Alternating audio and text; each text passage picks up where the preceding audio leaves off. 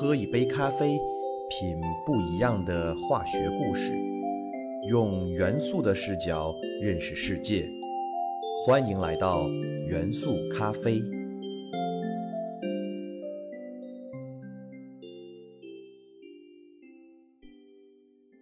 大家好，欢迎收听元素咖啡，我是你们的老朋友老胡。又到了给大家介绍幻化材料世界的时间。本期老胡非常荣幸的邀请到上学时候的师弟袁博士。袁博士从本科到博士毕业，一直到现在都是老胡非常要好的朋友。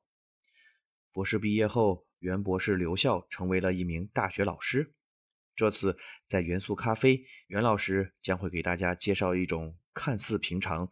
实则非常有魔力的材料——分离膜材料。而作为一名魔法师，袁老师将会带领大家一睹分离膜材料的魔幻世界。不过，老胡在袁老师开讲之前，友情提示一下：这个袁老师是个东北人，前方高能，请大家屏住呼吸，认真听讲哦。大家好，我是老袁，今天非常高兴跟大家唠唠膜这个话题。听到膜啊，有的小伙伴可能会说，这玩意儿我知道啊，在我国西北方特别盛行，什么肉夹馍、羊肉泡馍，哎呦，整的我都有点饿了。不过咱们今天说的这个膜啊，不是那个面团子，而是我们生产生活中非常重要，但是大家又没怎么见过的一种特殊材料。这种材料呢，专门用于将两种或种两种以上的物质进行分离的过程，因此也叫做分离膜。这种技术呢，就叫做膜分离技术。不过话说回来，说它特殊呢，其实也不咋特殊啊。膜分离的原理实际上非常简单。上小学的时候，我相信大家都动手做过过滤实验，整一个漏斗，上面再塞一张滤纸，然后弄个烧杯，里边整点沙子，看着挺埋汰的，然后往漏斗上一倒。哎，再整个玻璃棒子一引流，哎呀妈呀，非常神奇哈！这水就变干净了。这个过程呢叫做过滤。膜分离的原理和它一样，膜就相当于那张滤纸，利用自身具有的那个窟窿眼啊，将尺寸比孔大的物质阻挡在一侧，让尺寸比它小的物质呢，比如说这个水啊，快速的通过，从而实现物质的相互分离。所以本质上啊。滤纸也是一种膜，只不过是窟窿眼比较大的膜，它只能过滤比较大的颗粒，比如那泥土啊、沙子等等。不过咱们今天说的膜呢，一般窟窿眼比较小，非常小啊，小到什么程度呢？最小的甚至不足一个纳米。一个纳米是什么概念？也就是几个原子的大小。这么小的窟窿眼可以实现分子级别的分离。比如将这个食盐水放在膜的一边，用力一推啊，就把盐留在了一侧，水就跑到了另一侧。不过我说的这个是非常简单粗暴的啊，实际过程可比这个复杂的多。膜的窟窿眼儿呢，可以这么小，也能像滤纸那么大，那么自然也就可以介于两者之间。因此呢，根据膜的窟窿的大小，给膜也起了不同的名字。同样呢，就对应了不同的用途。目前比较常见的膜啊，根据窟窿眼的大小和用途划分，能有这么几种。比较小的呢，是叫做反渗透膜啊，这种膜的窟窿眼就是我刚才说的不到一个纳米，能把氯化钠，也就是咱们平时吃的那个食盐给挡住，能把水分子给放过去。自然呢，比这个氯化钠大的分子也能挡住，比如说氯化镁、氯化钙、硫酸镁、硫酸钙。啊，说到这儿，肯定有聪明的小伙伴已经猜到了，这不就是海水的成分吗？没错啊，反渗透膜的一个重要用途就是把海水变成淡水。像咱们地球上比较缺水的地区，比如说这个以色列啊，这些中东国家，还有像新加坡呢，这些周围都是大海的国家，这个技术都是比较成熟的啊。还有像我们现在很多小区啊，都有这个自动取水机啊，自取纯净水的那种，那个机器里边的滤芯呢，就是反渗透膜。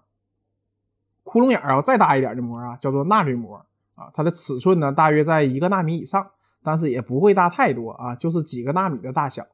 这回啊，这个氯化钠是挡不住了啊，但是大一点的呢还是能挡住，特别是一些有机物的分子。所以呢，纳滤膜的应用其实非常广泛。比如说这个工业废水的净化啊，这个废水中呢比较有害的物质，主要是一些重金属的离子。这些离子呢一般都比较大啊，就可以用这个纳滤的方式把它给去除掉。啊，还有肯定会有窟窿眼更大的啊，从十几纳米到微米级，这个呢一般叫做超滤膜或者微滤膜，其过滤的分子呢也更大一些。比如像这个细菌呐、病毒啊，就可以用这种方式去除掉啊。许多食品工业就是通过这种方式来进行消毒的。相比于这个高温消毒啊，能够大大的保存食物的口感和营养成分。讲完了膜的原理和主要用途啊，咱们再来唠唠这个膜材料和膜结构这两个方面呢，咱必须得放在一起说啊。为啥呢？道理非常简单啊，不同的材料都有自身比较独特的结构。那用不同的材料来做这个膜，也就会形成不同的膜结构啊。你就好比咱们做一把菜刀，你就是再有钱啊，特别有钱，你也不太会考虑做一把纯金菜刀这个方案。不是因为纯金菜刀太贵了，而是因为金子实在是太软了，它不好用啊，切不了东西。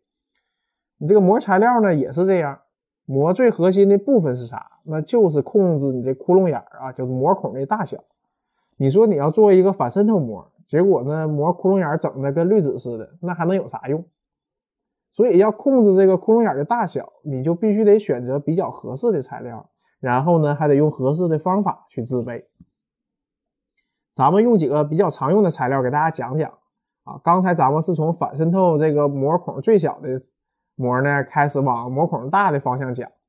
那说到膜材料呢，咱们得反过来啊，从超滤膜和微滤膜开始讲。为什么呢？因为这个窟窿眼越大呀，你这个膜制备越简单。你比如说，你要做一个这个膜孔是一毫米的膜啊，不用我教你啊，你就直接拿一个纸再拿一个那个小针儿，就缝衣服那个针儿啊，你往上扎就行了啊。当然，你这个膜肯定也没啥用啊。所以，我们先说说这个超滤和微滤啊，比较常见的材料呢，就像这个聚四氟乙烯啊、聚乙烯、聚封、醋酸纤维素等等。那聚四氟乙烯这个材料呢，前面的节目有提到过，其实就叫做特氟龙，咱们常见的不粘锅的那个涂层材料。这个材料呢，可以说是神通广大啊，在膜的领域也是大放异彩。那聚乙烯呢，就是咱们经常用的那个塑料袋的那个材料。啊，醋酸纤维素呢，它是一种化学改性材料。纤维素啊是纸的主要成分，那醋酸纤维素呢，就是把这种成分经过了化学改造。飓风啊，大家可能比较陌生啊，不过大家就知道啊，这个材料里边有很多很多的这个硫元素就行了。那么这几种材料呢，都可以用来做这个超滤或者微滤膜啊。但是呢，光有这些材料还不行，你得掌握正确的方法。要做一个好的超滤膜或者说是微滤膜啊，这方法有两种，一个呢叫做非溶剂质相分离法，一个叫做热质相分离法。听到这儿啊，我相信肯定有的人要拔耳机了，这什么玩意儿是吧？啊，听起来这个很高端啊，但其实原理呢并不难，本质上啊都是把这个膜材料溶解在一种合适的溶剂中，然后呢，要么通过溶剂交换的方式。要么通过温度变化的方式啊，把这个膜材料分子之间的溶剂分子啊，给它给怼出来，在膜材料分子之间呢留下一些空隙，从而就形成了具有一定孔径的膜。那要做一个纳滤和反渗透膜啊，就不能用这个思路，得换个思路啊。一种比较常见的做法呢，是先做一个超滤膜，再把这个超滤膜呢作为支撑体。再在上面呢，弄一个非常非常薄，但是结构又很致密的薄膜，从而形成一个复合结构。这就有点像什么呢？像煎饼上打了个鸡蛋啊，摊了个鸡蛋。这个薄层的这个鸡蛋这层啊，负责把小分子留住啊，下边的这个煎饼啊，就是这个超滤膜啊，起到支撑作用。那么这个薄层呢，通常要使用界面聚合的方式，就是将酰氯分子和氨分子。通过聚合反应形成聚酰胺，因此呢，这个聚酰胺形成的过程呢，就是薄膜制备的过程啊。以上我说的膜啊，大家可能脑海中形成的都是一张煎饼的形象，这种膜呢叫做平板膜，但实际上我们还可以用专用的生产设备啊，生产出形状像水管一样、粗细呢像面条一样的中空纤维膜，当然，这个形状啊，你觉得越奇怪，那它用的这个生产设备和流程也就更讲究了。大家听我说的挺热闹啊，也挺简单，但实际上呢，这些材料和制备方法都是科学家们通过几十年的摸索才摸索出来的。其中原料的配比啊，制备条件的掌控，对于膜的性能都有非常大的影响。做一个膜，就像变一个戏法，往往要经过反复不断的尝试才能够成功的实现。因此呢，我们也把膜领域的科学家们戏称为魔法师。不过，同时还要指出的是啊，在实验室条件下制备的膜，你距离实际应用还有相当远的距离。你比如说，能不能够进行连续化的生产啊？你生产的这个成本怎么样？能不能达到环保的要求？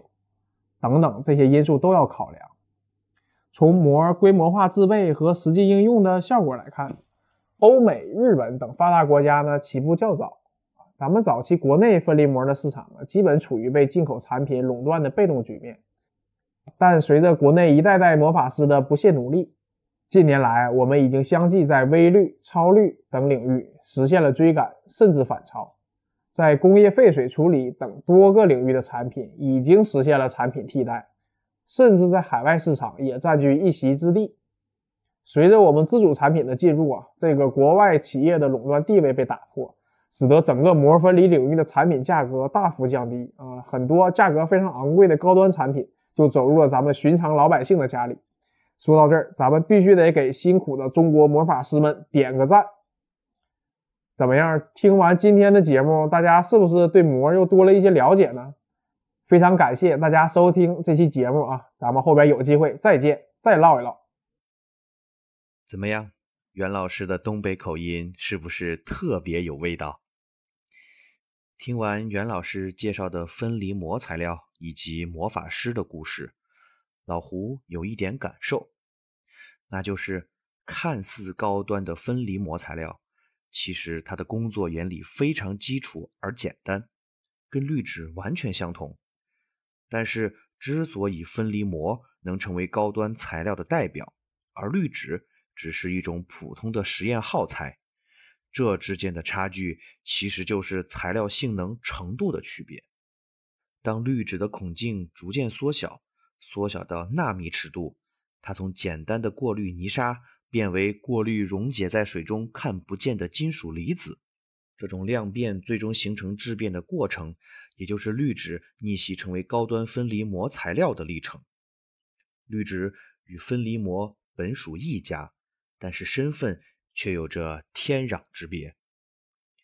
材料世界尚且如此。人类社会更是如出一辙，每个人都拥有不同的工作，绝大多数人的工作都是平凡而基础的。但是有些人，例如那些大国工匠，就能够在最为平凡的工作岗位上干出不平凡的成绩，让那些自视清高、自以为高大上的人无地自容。那为什么他们不平凡呢？也就是因为他们把一件事情做到了极致。让自己从一张普普通通的绿纸，变化成为舍我其谁的分离膜，仅此而已。在这里，老胡与大家共勉，元素咖啡与大家共勉。